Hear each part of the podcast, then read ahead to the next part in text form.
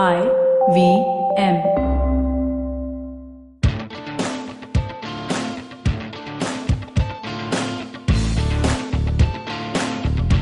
You're listening to TFG Football.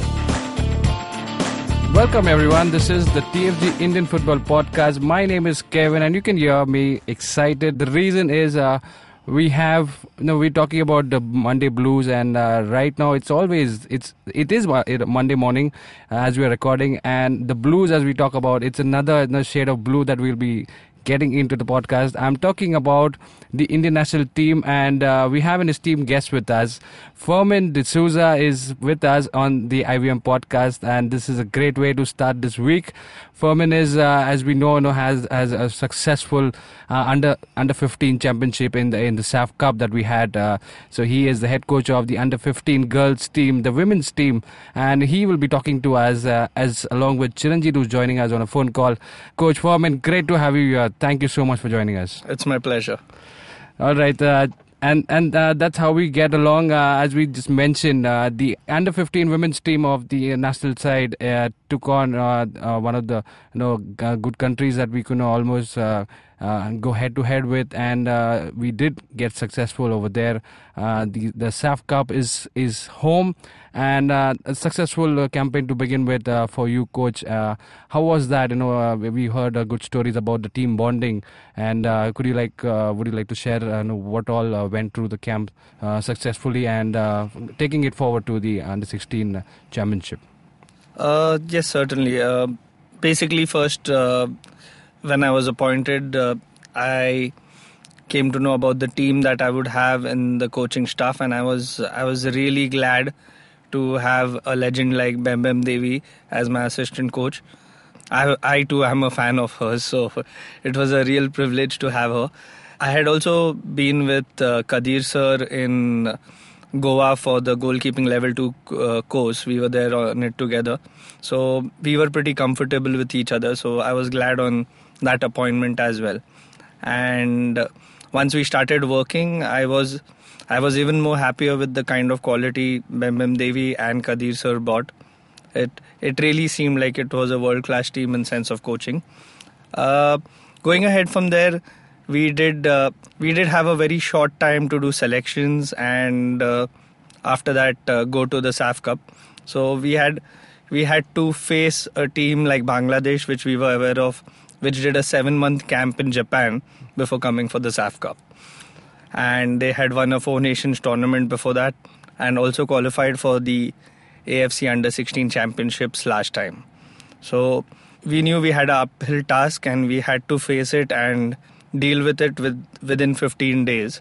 For that, uh, we selected the team and tried our best, but I will give all the credit to the girls because I basically could have time to only do four tactical sessions and about four conditioning sessions. And I have worked in UK and with under 18 boys out there and there it used to generally happen that in one tactical session they would pick up absorb everything that was being taught but when i came back to india i found it really difficult because most of the time i had to repeat a tactical session about 7 to sometimes even 10 times for kids to absorb what i'm trying to get to them. But these girls were amazing. They actually every session that i taught them they picked up everything. I was amazed i was shocked and so was everyone in the coaching staff that these girls could really and going ahead also they could really do well for themselves And, and it was uh, critical as well. You know, the short time span that we had uh, Yeah. heading into this uh, cup. You know, uh, if, if uh, the sessions wouldn't be you know absorbed quickly enough, Yeah. uh, it, it would it would mean uh, you know tactical wise, you know, we're not heading into the best shape then. Yeah. So if uh, whoever has followed the games, if you'll see the team shape, how it has kept improving every game, how they have been, you know, if, how, actually we have dominated every game that we played. If you, the eight games that we have played in both SAFF Cup and the AFC Cham- Championships uh, qualifiers round one, we dominated every game that we played. The possession has always been in our favor, more than 50% in every match. And for that kind of confidence for girls who do not play football at all because they don't have enough of competitive matches, is amazing. It is amazing. And uh, Chiranjit, I'd like to bring you over here. You know, we we've seen uh, the under 15 team do so well. Uh, the confidence was so high, and uh, heading into this uh, uh, championship, uh, the under 16 AFC championship that we you know we followed up by the win, the confidence was high. You know, and we somewhere we fell short. Now, we just like to touch upon you know the the group that we were set up in. You know, just uh, you know you you did you know, follow up uh, on this campaign of us. So you did follow up on this campaign. Uh, what you thought about uh, you know the the confidence that we came into uh, the AFC qualifiers? Yeah, we were paired up with uh, Pakistan. Of course, that's always fun. Uh, we had, we had Mongolia, the host country uh, of the qualifiers of, of that group. We had Hong Kong. We had Laos. Uh, and uh, we, we almost made it, you know. uh, And uh, I would like to really hear in detail uh, from uh, the coach about how it went down. But first, actually, I want I was curious about coach when you came into the into the position and you were going through the trials. How difficult is it to you know get a, get an initial read on the players that you have to pick from? In- when when you're comparing them to uh, the boys uh, or, the- or the men's team uh, that are out there, because you just look at the list, they uh, only only one player has a club like. Uh, Anjali is with FC Pune City. The rest all were picked from the junior nationals, from what I can glean. And I'm, I'm pretty sure you came in with almost zero video clips, zero data on on how what each of them uh, specialize in, and how do you deal with that situation? Because you're basically walking into a blank slate, and you have to pick up all the information on the go and just do it faster than is it's fair to ask you to do. So how how do you deal with that situation? Uh, well, I was a bit fortunate because uh, I was the Maharashtra coach for the under 15 girls, and Yeah. I was there for the junior nationals. And like I always do, I do my homework on all the teams because you never Yeah. know which team you face. And because of that, I had my notes on almost every player that played in the tournament, and I was able to, you know, uh, accordingly call for those 35 players as per what I had seen. So that was that was something that worked in my favor. I was very fortunate to be there at the sub junior nationals as the Maharashtra team coach, and uh, that really that really was a good thing. So I got to see what I really wanted, which girls I wanted, and uh, AIFF also completely supported me in that. They allowed me to call the girls which I wanted, and Yeah. from that 35, as per we did some practice matches. Uh, we would like to even thank the Odisha Football Association where they arranged for good competitive practice matches versus Yeah. their women's under 19 team, which uh, gave me a good uh, view of all the girls, how they play, and how they play against stronger opponents, which allowed me to select a decent team. Uh, skill wise, yes, uh, I wasn't uh, too happy initially. But I can't blame any of the girls because they don't play enough football to have that much skill or don't get proper coaching to have that skill. Yeah, uh, coach, I would just like to bring you back to the point. You know, when uh, at the start of the SAFF championship, you mentioned the team was full of confidence, and you made a statement that uh, we are here to win. No, that really no shows the confidence that uh, no you had in the team, the belief that you had in the team, and really that panned out the same way that you anticipated the tournament to be. Uh, yeah, as I said, that uh, the team, the team, the girls were amazing. Not only on the field, even off the field. Uh, every instruction given to them, you know, they they are small kids after all. Uh, like a small thing like not to have chocolates, not to have junk food, and I'm telling you, even till three months that I was with them, they were offered junk food and they refused it. We we told that today's off day, you can cheat. They they refused it. They said no, sir. You have taught us to sacrifice, and we realize what it has bought us. And they were so disciplined. I was really proud of them. These, and I'm saying that is why a lot of credit goes to these girls. They they have changed their lifestyles. They have sacrificed so much, been away from home for three months, and never never did they let me also feel that I was away from home. I felt like family with them, and that the team bonding that was there. I would I would have sometimes discussions with them. I would ask them, "Do you have problems?" They would only talk about you know certain problems at home, like uh, we don't get enough time to go and play or something like that. But uh, when I say, "No, no, I'm talking about problems out here," they'd say, "This this is paradise." they would say, "We enjoy it out here." And I'm telling you, there were girls. We paired the girls uh, from different states together for communication. And I'm telling you, I, I didn't know where, how it would work because someone who speaks a different language, two players who speak different languages, there's no way they could have communicated, but they were communicating, sharing jokes. It was non-verbal communication, and they were able to understand each other absolutely well, which was shocking again. so yeah when we when we said we went there to win the team was the te- it was a team. It was never individuals. It was a team. We were ready for every challenge that would come our way. And it was not just ready. We were looking at what problems we could have and the possible solutions for it and i'm telling you most of the solutions would come from the girls itself Fantastic. yeah All right. No, just uh, you know, all this while uh, we've we've heard you you know get uh, so bonded with the girls, and likewise, uh, we'd like to hear your story as well. You know how you got into football. You know, in a way, you know, uh, was this the, your your dream to follow what you had thought about, or is just something that came along? Yeah, so I started playing football pretty late when I was about uh, close to 16 years. And I started coaching at almost the same time. Yeah, I, I did pretty well compared to a lot of my classmates in school, uh, where, you know, they were playing for so many years and I just started playing and then I went on to play for a couple of good teams in Mumbai. But uh, while playing for good teams, I also realized that most of the teams don't have a coach. It's the captain who takes the session, and the session is more over fitness, fitness, fitness. And in the end of the day, we play a game for 20 minutes, and you're trying to score in a goal that is one yard or two yards big. When in the match situation, we never do that. So I soon realized that this this is nothing realistic that we are there, there's any kind of realistic coaching, and I'll have to move into coaching and administration if football needs to improve. And from the time I started playing, my dream was the World Cup, and it will always be. It can uh, that dream will be fulfilled someday, and I hope I can contribute enough for that dream to be fulfilled. That is my ambition in life, basically, to create or help create some systems which will let the talent come up, and someday we are able to qualify for the World Cup and do well in the World Cup.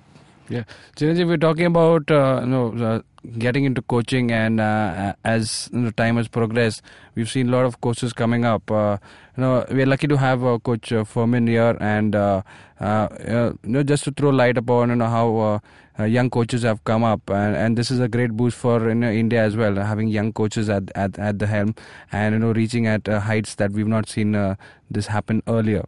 Hi, you are in that list, Kevin, uh, of the uh, in the up- upcoming coaches, uh, and uh, it's uh, it's great to see the new generation of uh, coaches who have come up. Because look, we we grew up looking at uh, the you know big coaches of the Maidan like Subhash Bhowmick, uh, you know Bablu Bhattacharya, uh, PK Banerjee. Those are the guys who uh, you know. Uh, who, who were very experienced as players, uh, who uh, knew the game technically very well, uh, and uh, they sort of ruled the team by personality. So we sort of got used to that whole very tough teacher, uh, you know, like uh, the, the kind of teachers we see stereotyped in all kind of movies and stuff like that. Uh, those were the coaches who were very tough and uh, used to shout at players and all that stuff. And they had a big sort of aversion towards you know getting qualified uh, by coaching licenses or uh, you know studying about it. They were like they have a lot of experience. They're gonna uh, go with that and we did have some success uh, with that, but the new generation is, uh, you know, they take care of the whole uh, licensing system. They get qualified. They study the game uh, in a very different way than the older generation. And you see these uh, partnerships forming, you know, in different clubs. Like in ISL, you see uh, a lot of uh, the Indian coaches, uh, you know, serving as assistant coaches uh, in in the different clubs for years and gaining that experience. In I League, you have uh, similar kind of partnerships. Like uh, Sanjay Singh, Shankarlal Chakrabarti at Mohan Bagan. And they work together for three, four years, and it becomes a partnership, a symbiosis in a way that helps the team grow and helps the coaches grow as well. And uh, and we're seeing now spilling, uh, you know, all that spilling into the uh, national team as well. Uh, I mean, uh, you heard the rumors that uh, you know Albert Roca might become the national team head coach next, and uh, uh, Derek Pereira might be assistant coach with a view of uh, taking over later long term. Uh, is is it similar? You know, the the kind of uh, partnership uh, that you have, coach, with uh, you know, going forward? Is there a, a long-term plan behind uh, the, those appointments? Uh, well, I certainly think they have a long-term plan. Uh, it's I I have not been there long enough to know what exactly has been planned, but I'm sure that AIFF is well organized and they are looking ahead, and you can see that in the results as well that uh, we are looking Yeah. at the future, we are developing the future, and uh, I'm sure AIFF has some long-term plans planned for ahead. Yeah, coach, you've also done uh, no, a lot of uh, touring for your coaching. You know, g- uh, gaining uh, technical knowledge. Uh, you know, just the way by you know modern football has evolved. So you know, just take us through. You know how you uh, you know enriched yourself with technical knowledge.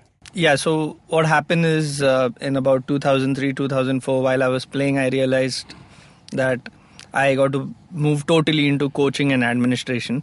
So I did some research. I found out where were the best licenses in the world and uh, which organizations were uh, doing very well when it came to teaching of those licenses. And uh, through that research, I found Bolton Wanderers in uh, UK, who at that point of time were a Premier League team. And I applied with them, and I sent my experience, everything, and all. And they said, "Yeah, you could you could come down there." However, I did need to take care of my finances, and since I didn't come from a well-to-do family, I had to collect all of the money that was required, and I did about three jobs a day. Uh, worked in a call center, did two coaching jobs, and uh, played as well. So hardly slept, maybe an hour or two a day. That was what my schedule was. Collected that money, went to UK, did my uh, courses there, and uh, while I was doing the courses, they were pretty impressed with my work, and they also offered me to work with them. So I gained a lot of experience working there, which was very very important, and uh, uh, that's how it worked over there. And then now when I came down, uh, recently I was uh, allowed to change my license to AFC, and I was told to do the AFC, AFCB license, which I did. And on our course, two of us passed the AFCB license from 19, and uh, the next step that came was the head coach of the Indian national team, which was which was a great privilege for me, and uh, I'm I'm happy I could do so uh, such a lot of good work with that team, and I'm also sorry to every Indian for letting them down by not qualifying for the final round of the AFC Under 16 Women's Championship. Yeah, but uh, no, I think. Coach, uh, I don't think you have anything to be sorry about. That team went out and played their hearts out. The conditions, the format, nothing was uh, favorable, you know, to us. And uh, it- this, I think, the team was the best in the group, and uh, it's just unfortunate that we didn't make it. You have nothing to be sorry about here. Thank you, thank you, Jason. Yeah, you know, and, on that note, I think uh, we really, you know, have to uh, learn back, uh, you know, take a step back and understand, you know, what uh, better we could have, uh, you know, got from from the short uh, training time. Probably, you know, those lessons will stay with us, and heading into the next campaign, that we can do much better than at least um, in, in the short period that we could achieve. And on that note, we will be heading into a break, and on the other side, we'll be talking more about women's football, how the scene is, the scenario is in India, and uh, the competitive matches that they go through, uh, and a lot more on the other side. Come back to us. So it's been another great week on IVM Podcast, just like it is every week. You know, if you aren't following us on social media, you should. We're IVM Podcast on Twitter, Facebook, and Instagram. Send us a message, send us a comment. You know, let us know what you think about the stuff that we're doing and the stuff that you're listening to. This week on Cyrus Says, Cyrus is joined by writer Rishali Telang. She speaks about jumping from TV to books and her memories of producing MTV Loveline. On the scene and the unseen, Amit is joined by founder editor of The Wire, Siddharth Bhatia, and senior editor of The Hindu, Peter Griffin. They discuss the current state of Indian media and the role of journalists today. This week, Indranil Guha, co-founder of FinPech, talks to Anupam on Paisa about alpha SIPs. Last week on Know Your Kanun, lawyer and host Amber Rana took us through the history and scope of Section 497 and the time when adultery was first recognized as an offense. On the Kinetic Living podcast, Urmi spoke to IVM's co-founder Kavita Rajwade about her love for functional training, food, and the morning workout routine that she strictly follows. And again, guys, I just really want to remind you, you know, I mean, like the best way to spread the word about podcasting is you. You're our ambassadors. Please go out and tell a friend. Ask them to listen to something that you have enjoyed and that you think that they would enjoy as well. And with that, let's move on with your show. All right, welcome back after the break, and uh, here we are continuing to talk about uh, women's football. Uh, the the under 15 head coach of the national side is here with uh, talking to us, uh, Firmin, and uh, we talked about the campaign that was successful for for the girls, we should say, should say women, and we we will get get more onto that. Chiranjit, you know the the final of the SAFF championship was something that you know. Turned out to be an exciting you know, uh, lesson for us, and I know that was, it was the booster. by fire, wasn't it? you know, you, you can you can like uh, glean that uh, a lot of the players have potential. Uh, even the coach uh, had a lot of confidence going in there, but it was always set up as an India versus Bangladesh uh, final. We scored like 13 goals in the group stage. Uh, they scored 17. And these were the giants in the tournament and facing Bangladesh was the first big test that the team had to go through. So, coach, just going into that game, what was the uh, you know thought process like, and how did you prepare the girls to uh, you know take on that challenge? Uh, well, we were very, very much aware that Bangladesh were way superior on skill, and uh, they did dominate each and every game with a possession of close to ninety percent. You know, which is which is uh, in football absolutely shocking. So, with that kind of prowess that they had, we knew that uh, you know we are facing a very good team and, in a sense, superior in skill. But however, we had sorted our uh, strategy, and we knew that on strategy we could certainly beat them. And the the girls followed everything to the T. We did uh, train uh, a day before a day before the final match. Uh, it was about generally you don't train before the final match for that duration for one and a half hour. We had an intense training session so that our strategy was you know up to the mark and we could make sure that we can beat them and bangladesh did take rest one day before the finals so they and they were pretty confident that uh, they would even trash us kind of but uh, they didn't expect what we came up with. And again as i say it's credit to the girls because a coach can do everything in training but the execution is to the players. And the players did execute everything that we had thought of everything uh, you know there were so many things that i showed them on the board not on the field so many things that we did on the field and they were able to absorb in like 10 minutes so many uh, so many things there to learn. And because they were learning it so quickly we were able to you know match them man to man and dominate the game. If uh, i don't know how many people did watch uh, at least on my kuju it did show that about 24000 people were watching. And uh, uh, if they have they, they have seen we totally dominated the game. Bangladesh did come in strong towards the end but uh, on a whole for anyone who viewed the match uh, it was amazing to see how india dominated a team that was uh, very good. As of right now even bangladesh easily qualified for the afc under 16 championship second round. So we we knew what we were up against and we did work very well as a team as a unit and with our strategy we did beat them. Yeah, coach, just uh, you know, going back into the game, watching it, uh, you know, the, uh, there was a, uh, I think Avika's free kick hit the post uh, like two, three minutes into the game. Then within the first 10 minutes, you had a couple of more chances, uh, but, uh, you know, they were missed.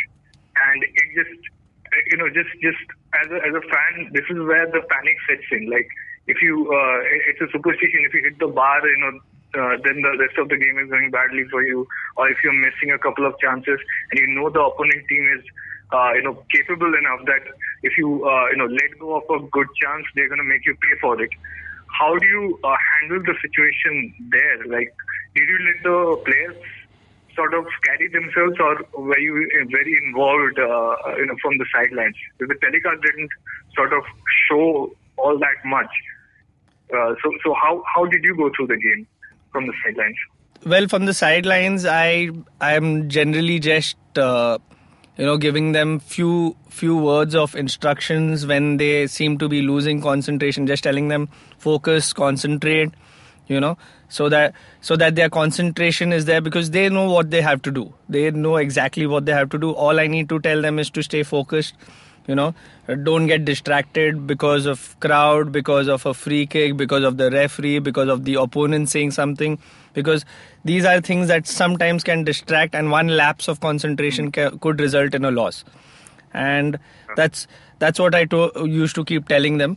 Uh, besides that uh, you know the uh, the coaching staff bem bem bem ma'am then uh, kadir sir they they as well from outside would keep on encouraging the kids you know their loud uh, their loud voice would keep on motivating them. So yeah it was just more of uh, encouragement and motivation from the sidelines and telling them to be focused and concentrate rather than anything tactical or any uh, information on how what skill to use where because these girls knew what to do Yeah. Mm, and then uh, that led to the uh, Asian Championship uh, qualifiers, and uh, things things started so well for us. Like uh, we, we beat Hong Kong six one, uh, Pakistan we beat beat uh, you know four 0 and uh, then we faced against uh, you know, we faced Mongolia, and that was our first loss. I think uh, of all the major games that this team has played, that was the first defeat, and uh, you know I think that's the only defeat so far. Uh, what went wrong in that game, and uh, you know what what do you think you could have uh, you could have done better in ret- retrospect about it?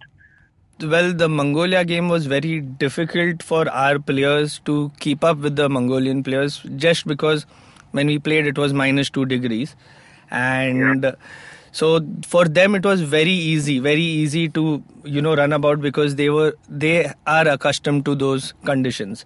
So, uh, that's that's where they that was the only edge. We did dominate that game as well. It's not that we didn't dominate. We had a lot of chances, and uh, yeah, we need we needed to finish much better, more uh, proper decisions in front of goal and proper techniques in front of goal could have shown a absolutely different result.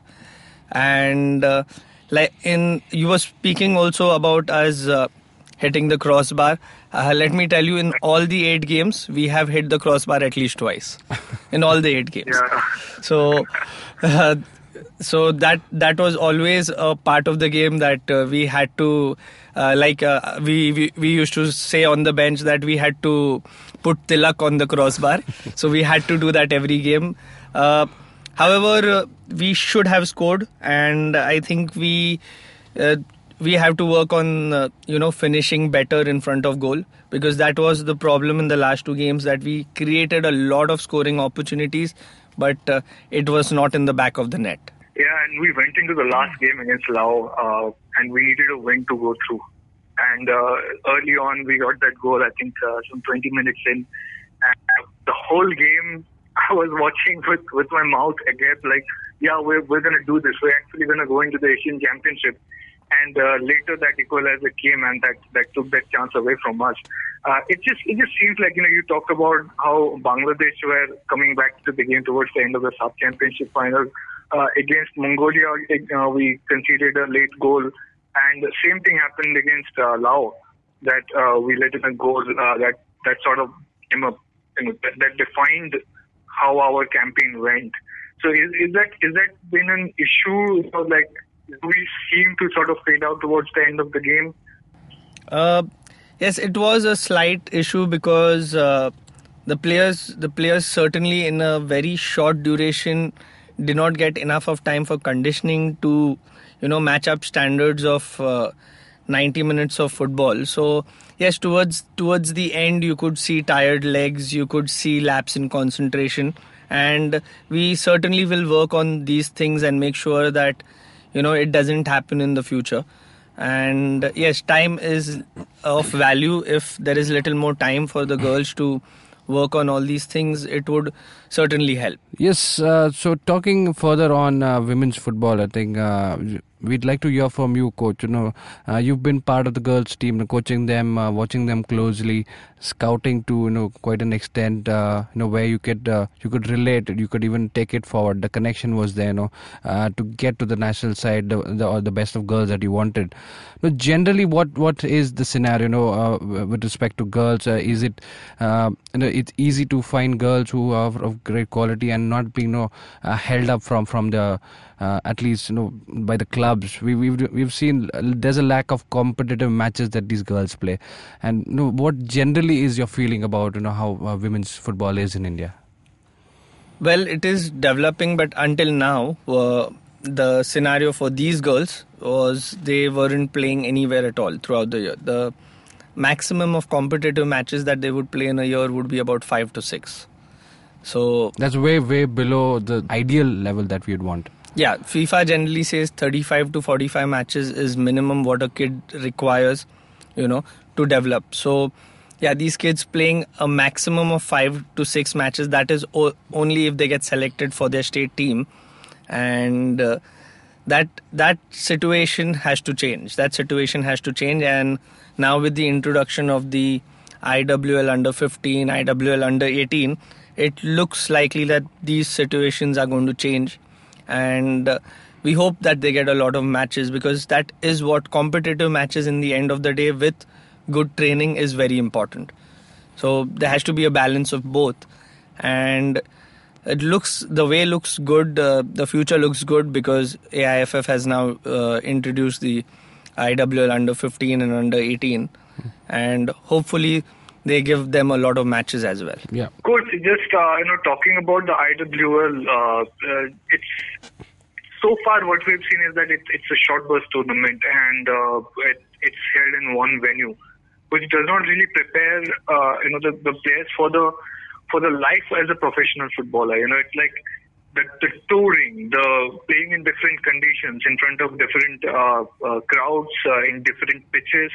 Uh, it's it's just it's just that life that prepares you for the hardship that's ab- about to come for years. And the under 15, under 18 is also you know. As, as of now, it looks like it's going to be a very similar situation. You know, uh, just go out there and play for uh, two, three weeks. So, uh, do you think this is uh, this is enough? And uh, like, how how does one expand from from here? I mean, uh, three weeks, four weeks. It, it's not a league, right? I mean, it's not a league league. And and and just going by the the amount of matches the teams have got, uh, even na- being in the national camp is, you know, it's it's not most of the year, right? I mean, uh, they don't have the consistency of playing all the time uh, that uh, the professional players have to go through. You know, they they're not living in the game per se in that way. So, what what can be done to address, to address those gaps, or the long periods where they don't play competitive matches? Well, as as we said, it's not enough, but it's a start. All right, first the the league starting is a start. Uh, it will keep developing every year. That's what is going to happen. But uh, besides that, I think it is up to everyone in football, you know, to start taking initiative. This is this is something we only keep uh, criticizing. Administration is not proper. Coaches are not proper. All these these uh, uh, complaints that we keep making is is a good thing but you know when there is a problem you just you just shouldn't say that there is a problem. The next step is find the solution to the problem. So when we say that this is a problem that uh, we are facing in our district the district association should approach the state association and say that we want to develop coaches we want to have a league that runs for a longer duration we want to uh, develop grassroots and then in turn the state association should uh, talk to AIFF and look at what can be done in this district and I'm I'm pretty sure AIFF uh, along with the state associations are very cooperative in that manner to come and help out wherever anyone wants to take the initiative but taking the initiative is up to everyone It is even me. Yeah.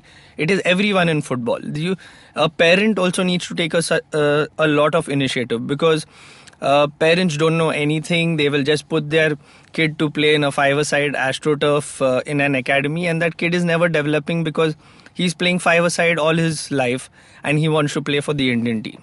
So parents need to do a little bit of research, uh, take some initiative, go and find out where are the good academies, so that the academies also do well in turn, and create players accordingly. So it's a give and take relationship everywhere, and it, the onus is on each and everyone in football. Yeah, and it's, it, that includes clubs as well, right? Um, Absolutely. All the major clubs that we have here, uh, Pune City has a women's team. Aizawl Neroca have a women's team. Teams. Uh, who else?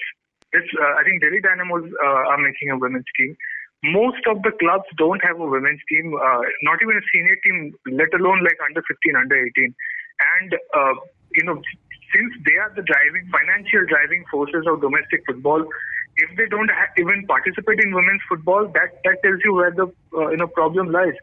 So we uh, the club licensing system has mandated that they should have an uh, have junior boys teams. Should it? Do you think is it your like just asking as personal opinion? Should it also include women's football, the club licensing system, that you should have a women's senior team, maybe an under 18, under 15 team to begin with? Yeah, yeah, absolutely. They, that should be it. It is world over in the top countries that are playing football. It is Yeah. a mandate for those clubs there. Then why not for our clubs? If we are looking to move in the Yeah. same direction as the top countries in football, then we should be doing the right things like they are doing. Yeah. No, uh, Absolutely. talking about you know the lack of competitive matches, uh, you know this can be made up. Uh, and I, I, I wouldn't uh, go ahead and say can be made up, but uh, th- this is probably the case we've seen with the other national teams. Uh, that you know, we do go on exposure tours now. If there is no competitive matches happening in the own country, we move to other you know uh, tournaments where we participate in and uh, face opponents that can be stronger than us, uh, that can you know, lead us to that competitiveness. So we just like to get your opin- opinion on you know can this be uh, you know a substitute if there's no competitive matches you know that we play uh, that we don't get in our own country that we you know participate in tournaments and go and uh, play clubs and you know friendly matches in, in a way is that you know beneficial in in any way Well, it is certainly beneficial, but it comes at a cost. And the reason why no one is taking initiative is because they don't have the budgets right now to do what is basic. So, what what we are talking about, exposure trips and all those, those are second will come next in line where clubs could take that initiative only because they are doing really well in women's football and now they want to go to the next level. Uh, it's certainly a good step. However, uh, we need we need in not only in women's football we need we need to be sustainable in football itself. Uh, right now, the way a lot of Indian football is run is people think is sponsorship is the way how football has to be run, but that's not a fact. If you go down to UK and you see the clubs are sustainable, if a sponsorship comes in, they are able to do more things. But if uh, there Yeah. is no sponsor, they are able to sustain and do their jobs that they had thought of and you know kept in their long-term objectives. They are able to do all of those things without a sponsor. When a sponsor comes in, they are able to do more things. So this is where our idea about how football should be run is wrong.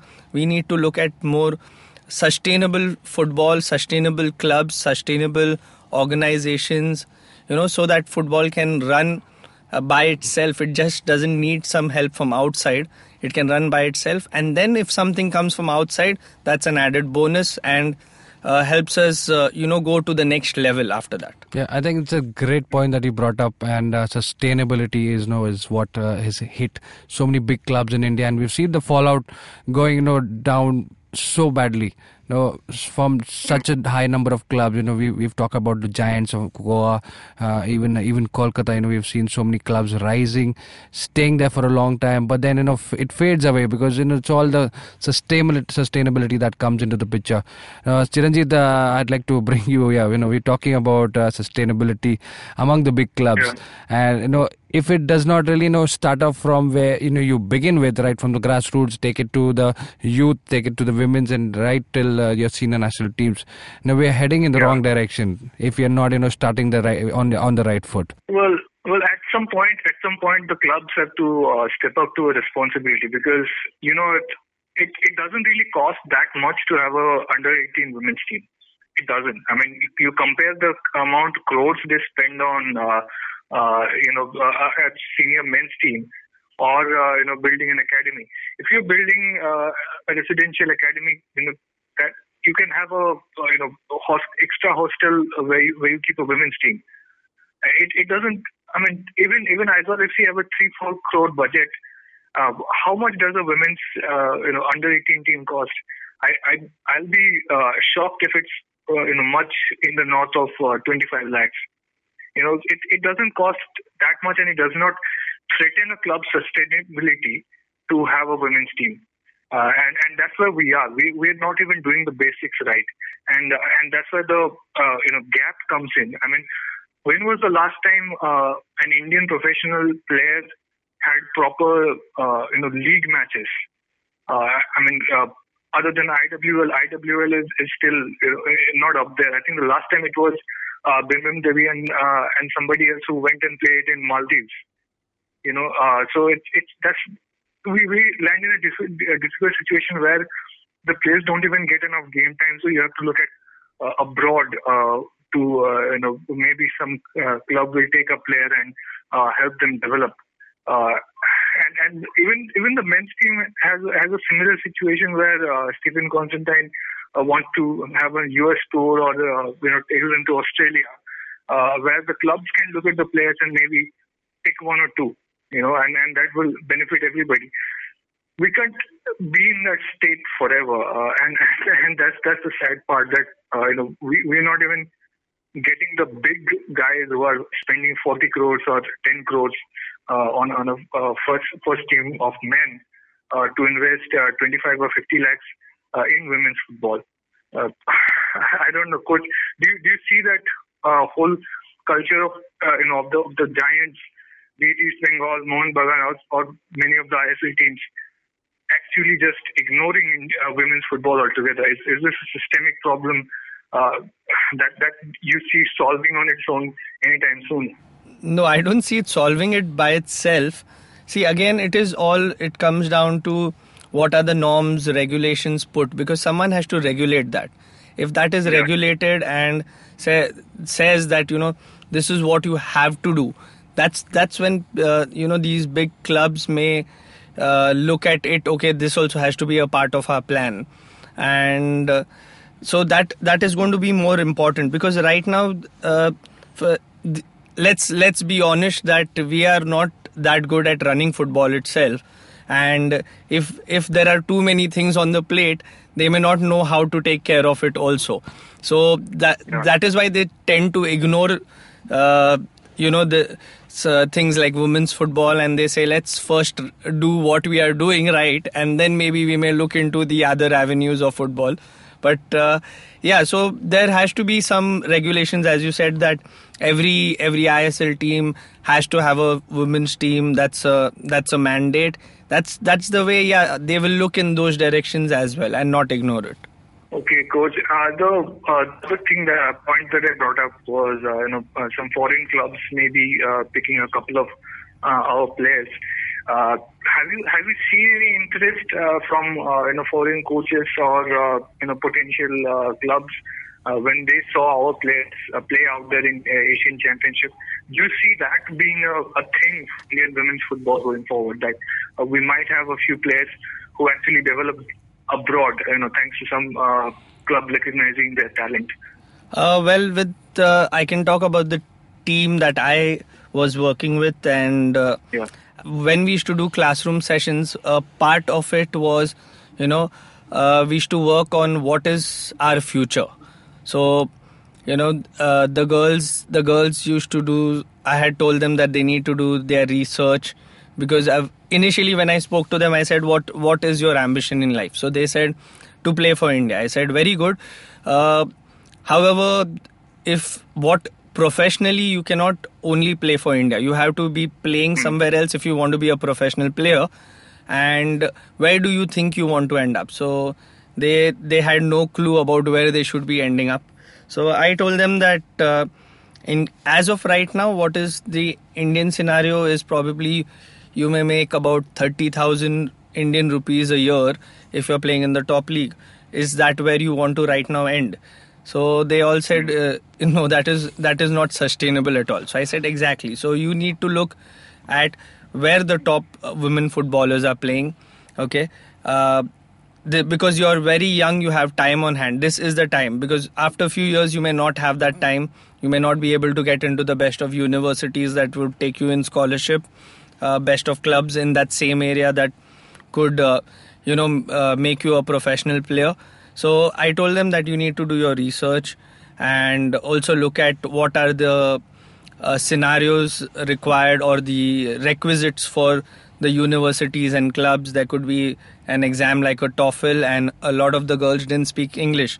So when we used to sit and discuss, uh, I used to ask them what research they have done, and then I used to tell them on that research uh, how could they go ahead. And I'm telling you, a lot of these girls had already started using Google and YouTube to learn English.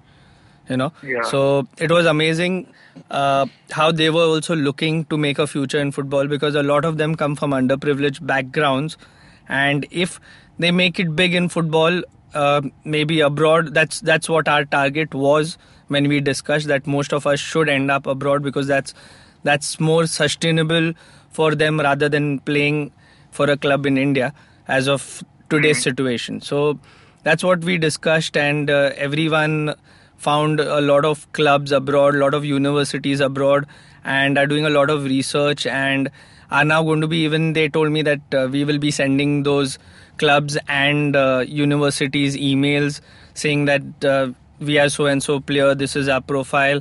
We want to go ahead in football.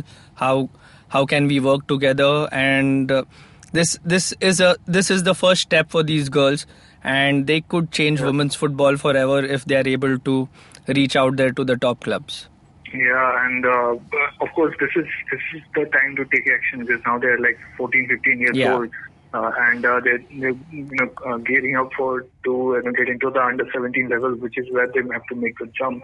Uh, you know, just coming back to something uh, that might be a bit uncomfortable uh, of an issue for you. Uh, you know, last last night uh, we had uh, Gaurav Mukhi uh, scoring for Jamshedpur FC, uh, and uh, uh, you know he was touted as the youngest scorer in ISL ever. And we've seen some uh, you know, people uh, alleging that yeah, no, he's not really uh, 16 years old. Uh, you know, there's some uh, past incidences that have been cited that he may have fudged his age. Doesn't take away from the fact that he played well and uh, scored a goal uh, at senior level football. You know, that has nothing to do with age, but that that's a that's a uh, situation that we have come across time and again. And uh, you know people say almost every junior team out there has uh, overage players. So how what is the uh, procedure to deal with it? I mean uh, from what I hear is that uh, if if a, if a player comes and presents a passport or an Aadhaar card, that has to be taken as an age proof, right? So how do you tell if there's some uh, you know age fudging going on? How do you uh, eradicate and what's what's the what's the fix for a problem like this? Because ultimately it hurts entire Indian football, right? So the best thing that AIFF uh, did come out with was the CRS system, okay, where players need to get registered and uh, you know from a very young age. So it it won't be very effective right away if we talk about uh, age because a couple Yeah. of them may have first only made certain documents and those are genuine documents which they could make and we can't really you know say it's a, a false document because uh, it is government verified so Yeah. so we can't at that point of time we cannot do a lot when it uh, for the guys who have already you know shown a wrong age uh, but yeah the first step was crs where the players getting registered at a very young age and they don't really cheat at a six year uh, under six tournament or under eight tournament so once Yeah. they get registered there going in future they'll not be able to change their age that's the first step Yeah. Second step the AIFF has taken now in the youth I leagues is in the under 13 and the under 15 youth I leagues. The TW3 test is mandatory and AIFF will conduct it themselves. So the clubs Yeah. will bear the cost. However, AIFF will conduct it for it to be fair. so that uh, Yeah. you know nobody tampers with the reports and this is a massive step to make sure Yeah. that there is no age fraud going ahead uh, in the under 13 and under 15 categories which is you know going to actually boost the correct age talent and is a is is really good for our grassroots football So this has been already implemented, or this is the plan Yeah. for the coming it's- season? Yeah, it, it was. I think the recent uh, uh, administrative meeting sort of uh, implemented this, uh, which which sort of uh, led to some backlash because a lot of clubs were saying like, you know, we're just uh, and, and academy teams who participate in those leagues. They said we don't have that kind of money to like pay for uh, 30 uh, you know uh, tests, uh, which are which are very expensive at this point, from uh, what I understand. Uh, but I mean, is, that uh, even that is not like a hundred percent uh, uh, guarantee that it will catch the right age. It is this like two three years within the margin of error. Is, is it is, is that the final solution, or or or how we can like sort of address this on a larger scale? Like you said, the central registration system. So is, is is this going to be a combination of both going forward, or uh, are we going to have a uh, uh, in a situation where clubs will be told that if if you're going to take a player at under 15, make sure he's already in the uh, CRS from age eight? Is is that is that going to be a thing? Uh, what if somebody is not in the CRS uh, when he's five or six and sort of discovers football later on and just comes in at age 16? And uh, uh, you know then then we have that question mark over him. Difficult issue. How do you think like it it can go forward from here?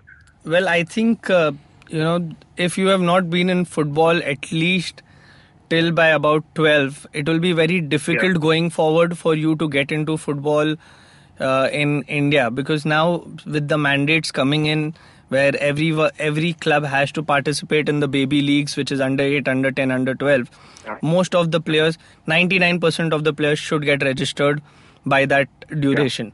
So as i said it's it's a step for the future. They have to be registered on crs and uh, complemented with that there is the tw3 test which gives you a age range of about one and a half year. So even if there is an error it could be about six months or max to max a year uh, compared to the age frauds that were happening before were by like five to seven years. So Yeah. so it reduces that margin of uh, a huge age fraud and also that players are being registered on the CRS 99% players will be already verified.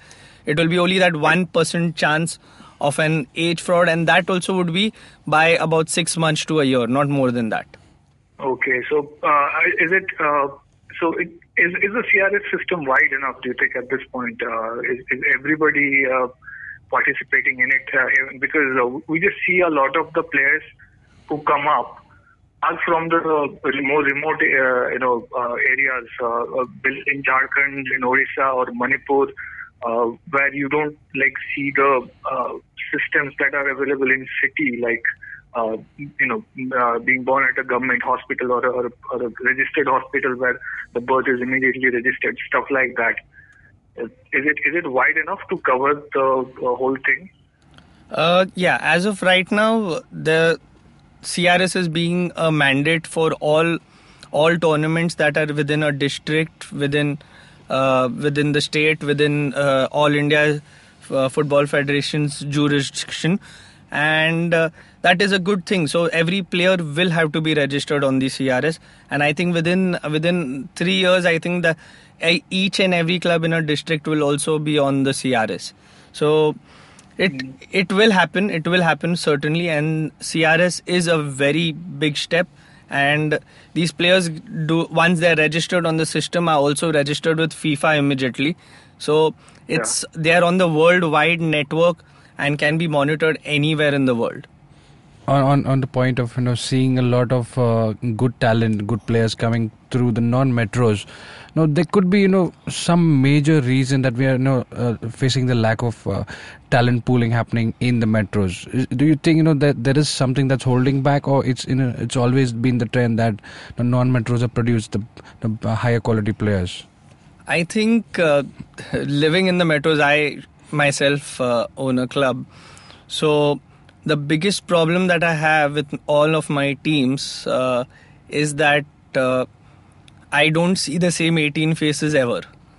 you know, so I I have like every time I do a tactical session, uh, there is always a different face, and the team has never understood what they have to do tactically, and that becomes a big problem because in in metros life is too competitive even for kids.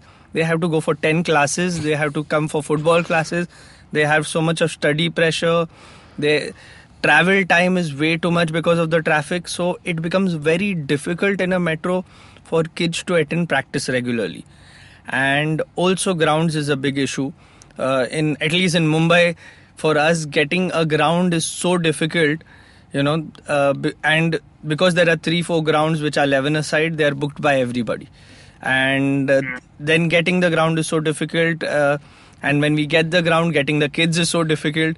So there are a lot of problems in the metros which we need to sort out. We need to come up with solutions that would work for all the clubs together you know. And that that would be the next step to making sure that the players from the metros are developing well. Yeah.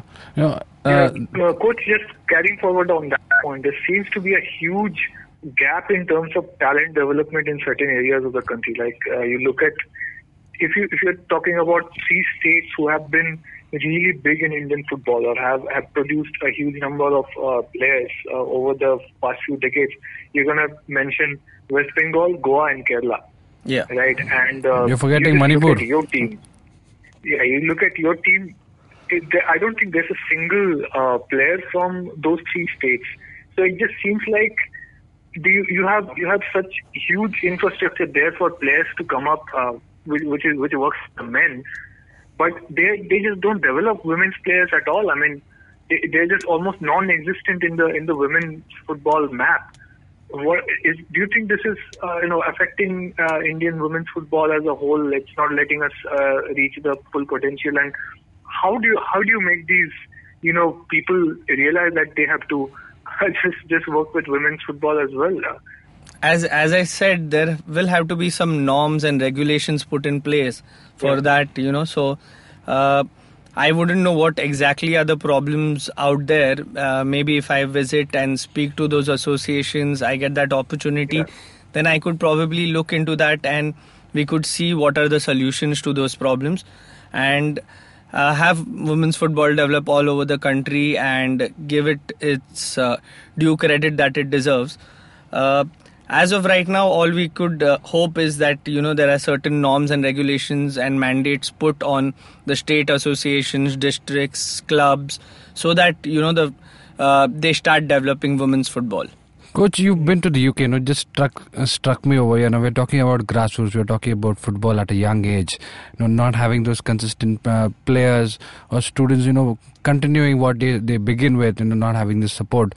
Now, where do you think we can draw the line? You know, where at least we draw draw some inspiration from. You know, a, a developed nation that's going progressing strongly in the grassroots.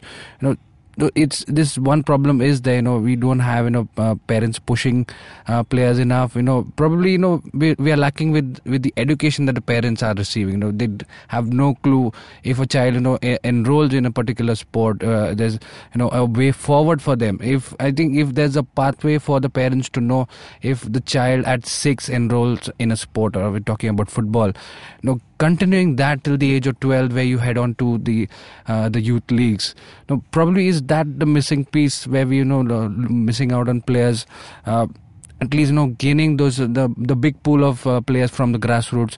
And then you know it also helps solve the problem. When you have players playing from the age of 6 7 you have them registered with the CRS you know the players are there in the system you know. If you've started off say with a massive uh, big pool you know by the time they are 12 you at least get to know you know they've played so many matches you know they've got the touches right they've got you know competitive matches under the belt.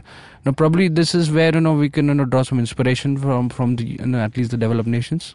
Uh, certainly. Now, what happens is uh, parents generally go behind the big brand rather than uh, really finding out what is how will their kid develop as a player, what is going to be his exit path, uh, what is the requisite like FIFA says 35 to 45 competitive matches, you know.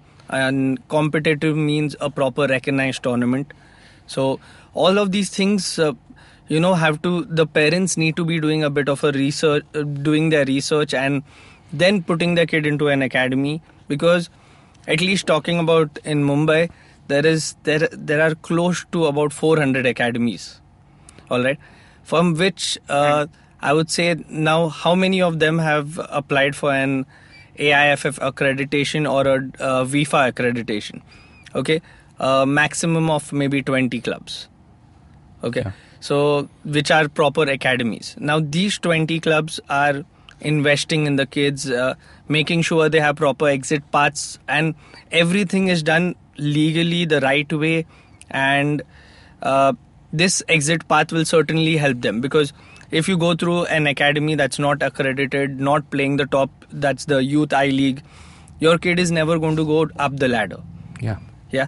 So this is what uh, parents need to realize, and I I do believe that uh, uh, there need to be a lot of workshops in schools to educate parents. You know what is the way forward in football. So once they know. Uh, they can choose the right academies they can choose the right kind of training they can ask the right kind of questions because nobody is asking the right questions they are they see a very big brand they put their kid over there the the brand may be really big however the coach is a community coach uh, f- from from abroad he's a community coach who whose job is to just go and play fun games with the people of the community and not really coach football you know. So parents need to look into such things because they think oh a big spanish or a big uk brand has come into the country and the coach who's coming from there will obviously be a great coach. That's that's not a necessity. We need to ask what is his qualification? What is his experience? How many uh, top players had ever trained under him or what what did he achieve in in his coaching career? We need to ask these questions. Parents are not asking these questions. They blindly follow a big brand and put their kid there. And four or five years down the line they realize that my kid is not playing at the highest level and kids in these proper academies are playing at a good level. So this is what is lacking as i said. Education for even even coaches even for parents even for everyone in football education is lacking and we are ignorant to the education in football Yeah.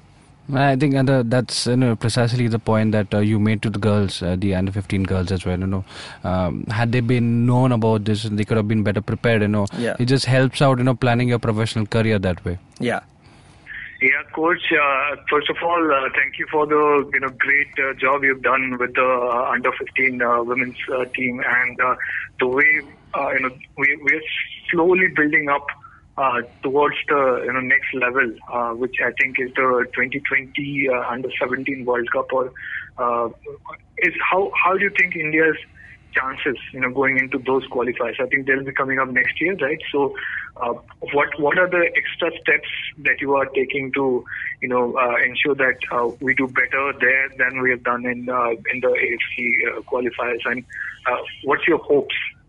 the World Cup qualifiers basically the Asia Cup itself, the AFC Under 16 Oh. Championship uh, behaves as the World Cup qualifiers, and the top three teams from it qualify for the World Cup. So this was the World Cup Oh. qualifier as well for us.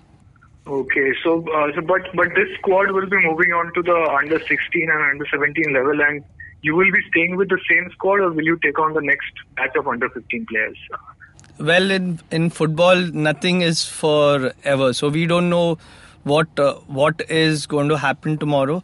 Uh, however, uh, we'll stay positive and we are making our plans and discussing. I'm going to be meeting the technical director uh, and discuss what what are my views and opinions. I do think, yeah, like uh, we did in the boys, and uh, the results showed with uh, uh, with Bibiano's team where they uh, narrowly missed out on a World Cup spot. I think we should do the same with the girls, and you know, by keeping them together. And yes, when whenever there is better talent, they will be included in the team. No one can stop talent uh, at its right uh, place. So yes, there there will be discussions, uh, but at this point of time, I'm not very clear about uh, what is going to be the plan. But yeah, we I will discuss and uh, put my opinions down on the table, and let's see how it goes ahead. Okay, coach. Thanks a lot Yeah. for clearing all the doubts and uh, giving us all the insights on uh, the, how the team is developing for the future. Yeah, Yeah, coach. thank I, you. I would like to take one message from you for that one girl who's looking up, you know, to uh, the under 15 champions of the SAFF uh, uh, SAFF Cup. Uh, you know, trying to you know. Uh, vying that spot over there in the under 15 team you know she's probably uh, 7 or 8 year old right now you know what message would you have to give to that girl Well, I'll tell you actually, uh, on Facebook, there were a couple of parents who said, My kids uh, are seven, eight year olds, and we want we want them to play like your girls. They they did do a great job. And I told this to our team, I told the girls this, uh, you know, and means almost all of us had tears in eyes, feeling so proud that, you know, back home there were that we were inspiring girls to be footballers uh, and uh, the message to every every kid out there is you know they got to be they got to be doing following their dream. If it is football then you got to be giving your 100% and it's never going to be easy. There's always going to be a thousand hurdles uh, like i say there's always going to be a thousand hurdles and uh, the step is we play always to win. You know because a lot of time people say you play to participate. No you play to win okay? You have participated is a great thing. You play to win. At the end of the game you accept the result. Yeah. Okay? That that is what sport is all about. And it teaches you that when these thousand hurdles come you have to get past them very efficiently. Okay? Because uh, you could walk and finish a race uh, but the aim of the race is not to walk and finish it. You have to jump past those hurdles and jump at a good pace. And uh, this is how we always have to be in life.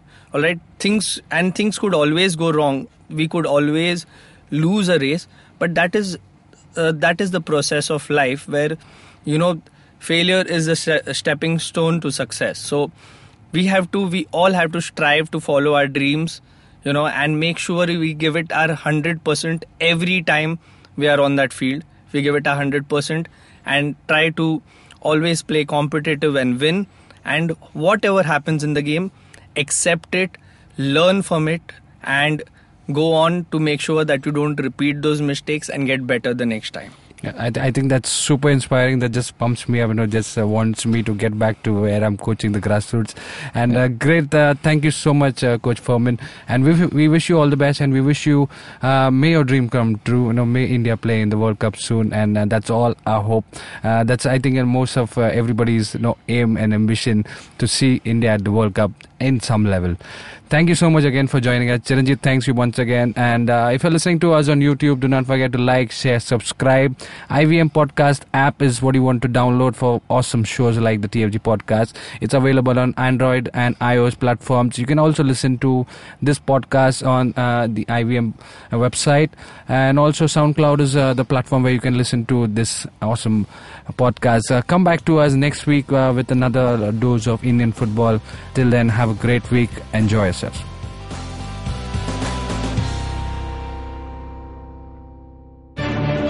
Every week comes a show where three people come together to tell you about stuff they like.